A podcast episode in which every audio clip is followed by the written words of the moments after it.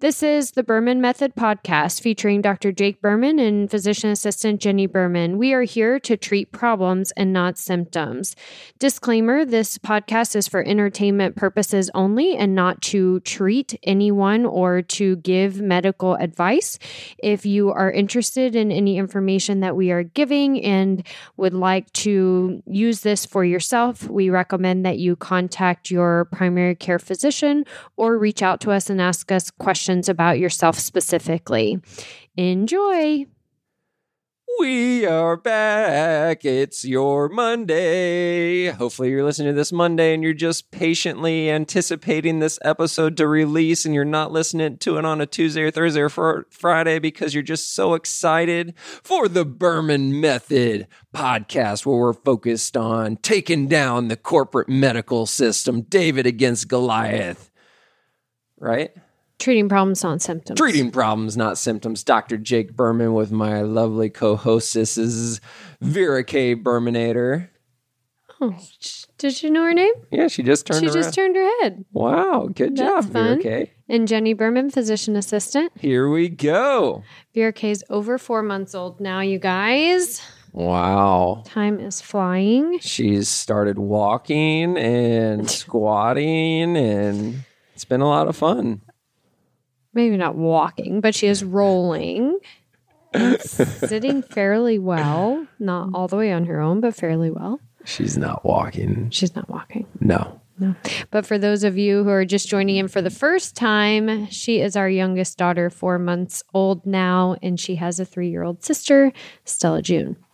So there we are, treating problems and not symptoms. Three dogs, a cat, and a partridge in a pear tree.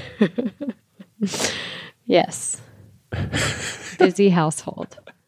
We currently are not nursing any birds back to health. Oh my goodness. that's a positive. What a disaster that was. So in our barn, we do not have a soffit out in the barn. So every year, every spring, we got birds that build nests up in our rafters. This year, two of the babies, I think they're mockingbirds, fell out of the nest somehow. So now we have had this kitten and these two little baby birds and the mom bird just flying around everywhere trying to protect the kitten or the baby birds from the kitten. The kitten was too small at the time to actually hurt the baby birds. So the kitten's just pawing at the baby birds and the mom's flying around. There was bird crap everywhere. Well, then a week later, we went out to our boat for the first time in a couple weeks as we had been out of town. And there was a dove in our boat with a nest and a cup holder with two little eggs. I'm like, what the heck is going on? Somebody told me we're the Berman's Ark instead of Noah's Ark. We're the Berman's Ark. Uh, I told my buddy that, and he goes, "Geez, Doctor Doolittle, what are you doing?" right?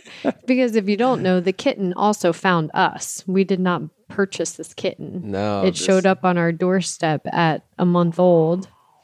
So, yes, we have all the mouths. It's a zoo. No more mouths to feed. Bless you, Vera K. All right. So, here we are on Monday, and we have a wellness topic today.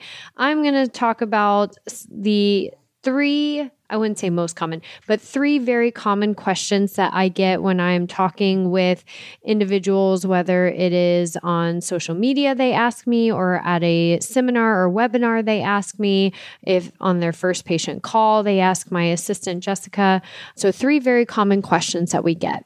The first question that I'm going to answer, and this was actually a very recent email that I got, was, what do you think about artificial sugar? So there's all this information about we shouldn't be having real sugar, but then now there's more information out saying that artificial sugars like mannitol or erythritol are linked to cancer. So then what about agave or stevia or truvia? What is the best sugar to have? Natural, white, refined, processed cane sugar. Coconut sugar. There's so many out there. So, in my opinion, yes, if you could avoid sugar, that is fantastic. But to live a lifestyle and have zero sugar is very, very, very challenging, very limiting. And it's not necessarily a lifestyle because Yeah. you can't go out. It's almost impossible because it's literally in everything. It is in everything. I mean, fruit is sugar, right? So if you were to live a lifestyle with no sugar, you would have essentially whole food proteins, very whole food vegetables that are not starchy at all. So that would get rid of carrots and zucchini and squash. So you'd be um, very fibrous vegetables. And that's pretty much it. Well, I think that the way that you should say it is that's extreme. That's the most extreme you could possibly be. However, there are certain people that try to cut out added sugar. Correct. So added sugar is the one that I was saying. That shit is in everything. It's in stuff that you wouldn't even think that it's in, and it's hidden with all these fancy names that you would never think means sugar. It's the way that they get away with it. What is there? 11 billion different names that sugar can be called on ingredient labels? Well, and that's where I was going with the mannitol, erythritol, things that end in OL are generally a sugar of some kind, whether it is a sugar alcohol. So, what is sugar alcohol? Sugar alcohols are essentially added sugars or artificial sugars that the ha- are less calorie per gram than regular sugar and have less of an impact on your glycemic index, meaning the body does not absorb them completely. So it has less of an impact on spiking blood sugar. So when you're looking at labels and you're reading about net carbohydrates, you're supposed to remove the fiber and the sugar alcohols from your total carbohydrates to get the net carbohydrates. So, what that is saying is that sugar alcohols are actually good because it's lowering your total carb count on your individual products. However, there's research now that has recently come out showing that there's actually a cancer link to these sugar alcohols. You gotta be kidding me. It causes cancer? Now, in my opinion, everything causes cancer. So, if we again had to argue what is the better option to go have a Coca Cola or to go have a protein bar with sugar alcohols in it, I would tell you to go have the protein bar with sugar alcohols in it because we're trying to live the best life that we can, but still have options and a lifestyle and are meeting convenient needs in certain cases. Now, my short answer to all of this is if I had to choose between the best, quote unquote, I'm using air quotes, the best sugar to go to if you needed something, whether that is one of these sugar alcohols or agave or whole sugar, cane sugar, coconut sugar, my option would be to go for or, an organic plant based sugar, which is going to be your stevia or your truvia. These come from a plant, and if you get the organic ones, there is nothing added to it, it's not processed, no GMOs. So, if I had to choose, that would be my choice. Um, when I cook things at the house for Stella June and I'm making my broccoli filled muffins, I will typically throw in a little bit of stevia or truvia if I'm not using something like a protein powder to give it more of a, a sweeter type taste.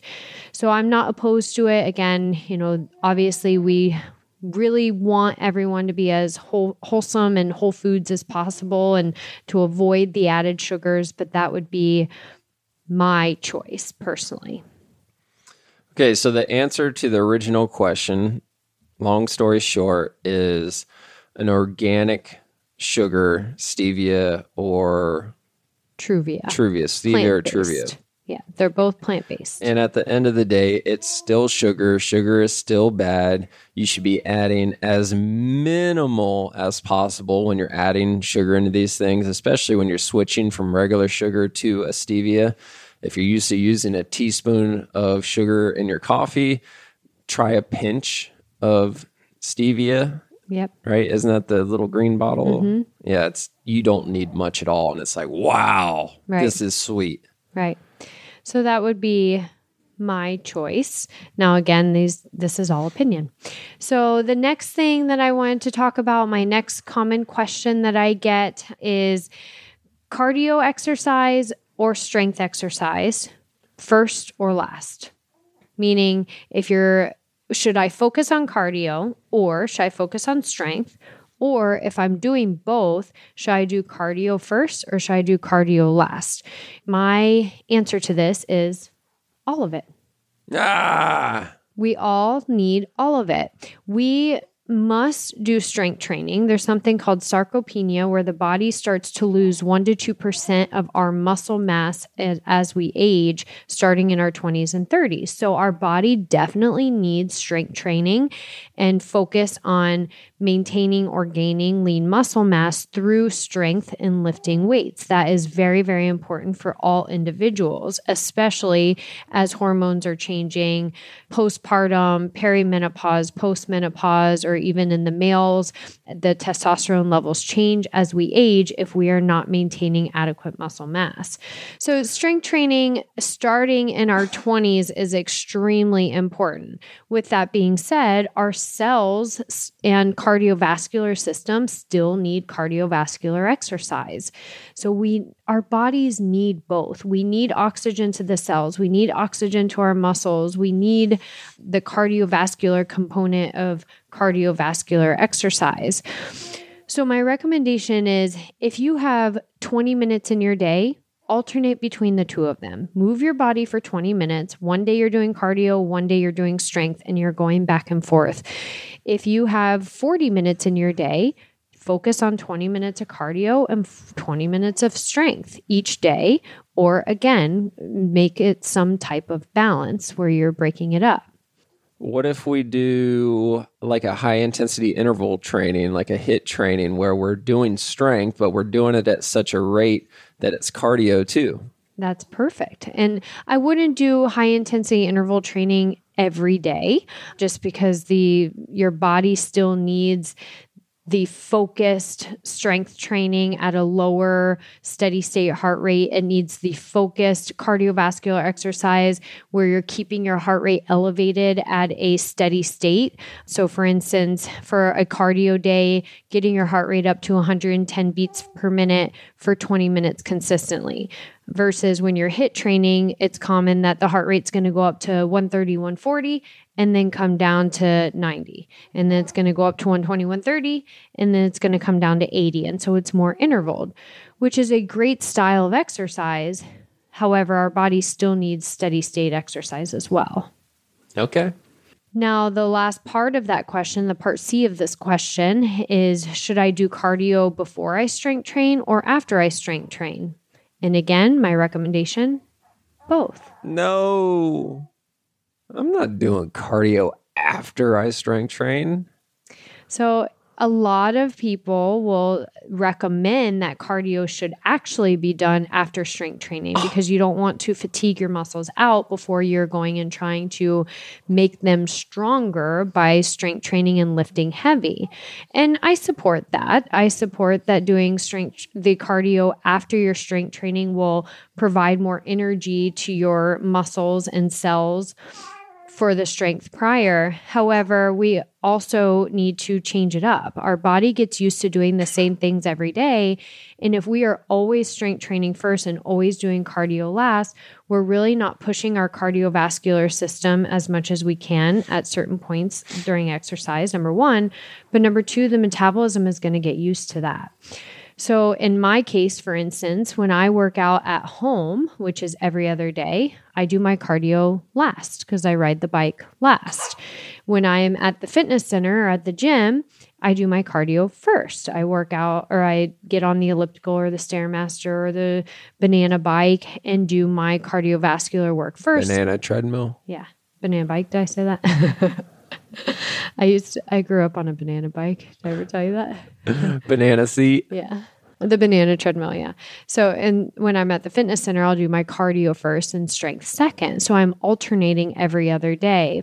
And in my opinion, that's going to be the most beneficial for someone who is trying to be the most efficient in their workouts in improving both systems of strength and cardiovascular exercise. At the end of the day, you just got to change it up. There's really no magic recipe, is what I'm trying to say. That is very true. There's no magic recipe. You just have to change it up. So I am one of the most guilty people ever on the planet as far as this goes, where I'll just get into a what I call a funk or a rut where I'll do the same thing over and over again. Whenever it's my day to go to the gym, I'll do 10 minutes on the elliptical, 10 minutes on the rower, then I'll go do the same strength training I've been doing for the past seven weeks. It's an effort to make me change it up. Okay, let's do the Stairmaster today. Instead of doing the Stairmaster for 10 minutes, I'm going to do the Stairmaster for 20 minutes. That's really, really mentally challenging for me. However, I have to force myself to stay disciplined to the reason why I'm there to begin with, and it's to progress, not slow the regression. Right. Right. Right.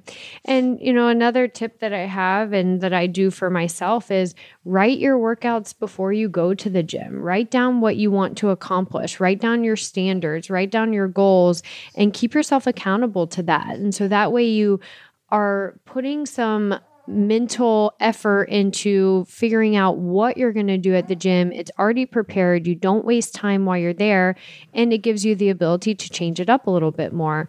I think when you don't prepare your workouts, you get in the gym and you're like, okay, what am I going to do today? And that's where you get in the routine of doing the same thing every time because it's routine and you don't have to think about it. Which is what I do. Correct. So last week you bashed me. So this week I'm bashing you that you should be more diligent with the structure of your workouts if you want to see your fat mass in- decrease and muscle mass increase. Start sending me the exercises again and I'll look at them. So I, we were working out together one Sunday and he goes to do the same weight as me on something and I'm like get more weight on there. How do you think that you're going to increase your muscle mass and decrease your fat mass if you are trying to lift the same weight as me? I'm going to will it to happen. Yeah. So I'm trying to think, what was the third thing I was going to talk about? Oh, calories. Calories. Yeah, I've had a lot of questions lately about, well, what about my calories? When we when individuals work with us, we work off of a macronutrient recommendation, meaning proteins, carbohydrates, and fats. We set up your goals for your protein, carbohydrate, and fat intake based on what your medical goals are, based on your medical history, and based on uh, where we're trying to go, what your body has been used to, what it needs, what your blood work is showing. And we don't focus on calories, we don't even talk about calories.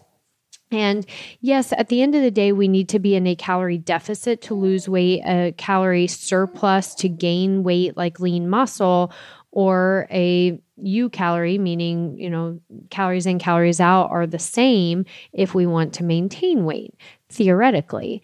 Now, not all calories are created equally, and that's why we don't focus on calories. However, if we do focus on our macronutrients, protein, carbs, and fats for our specific goals, our specific medical history, medications, and blood work, your calories are going to fall into place for where we need to reach in order to hit our goals.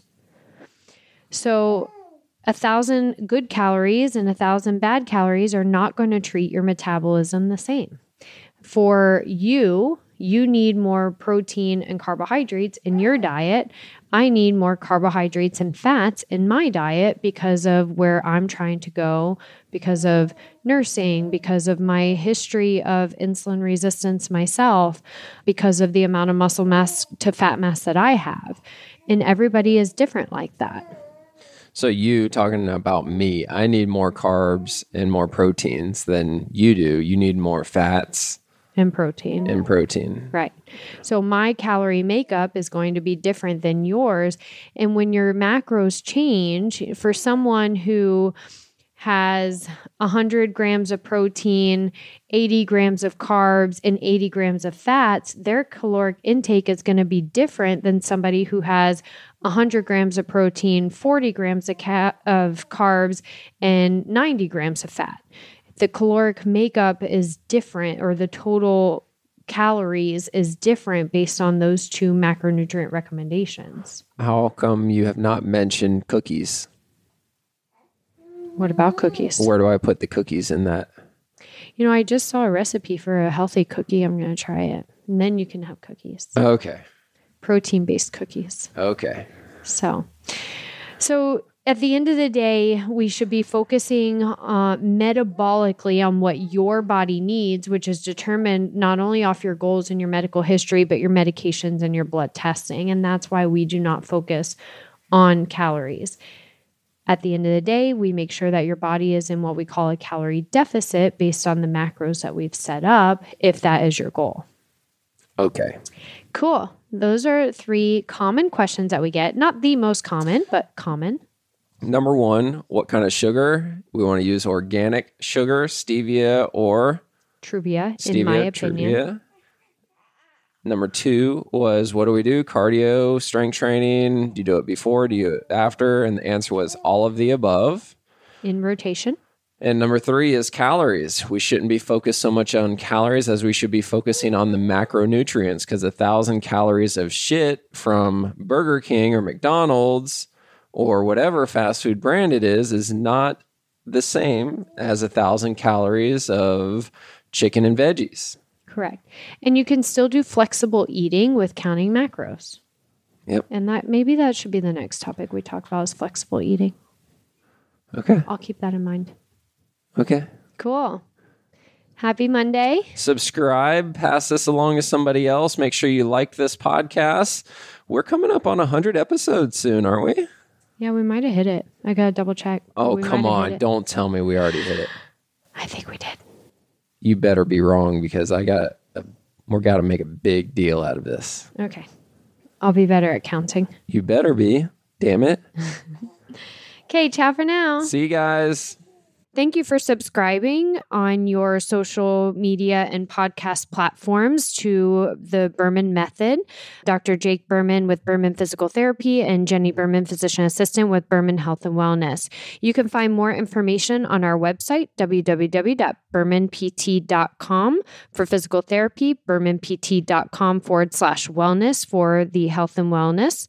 You can also find us on social media Facebook, Instagram, and on your podcast platform. So be sure to follow us, like us, subscribe to us. And if you would like any further information, definitely visit our website and reach out to us. You may also find our free reports on the websites as well, where you can download this free information for yourself. Have a great day.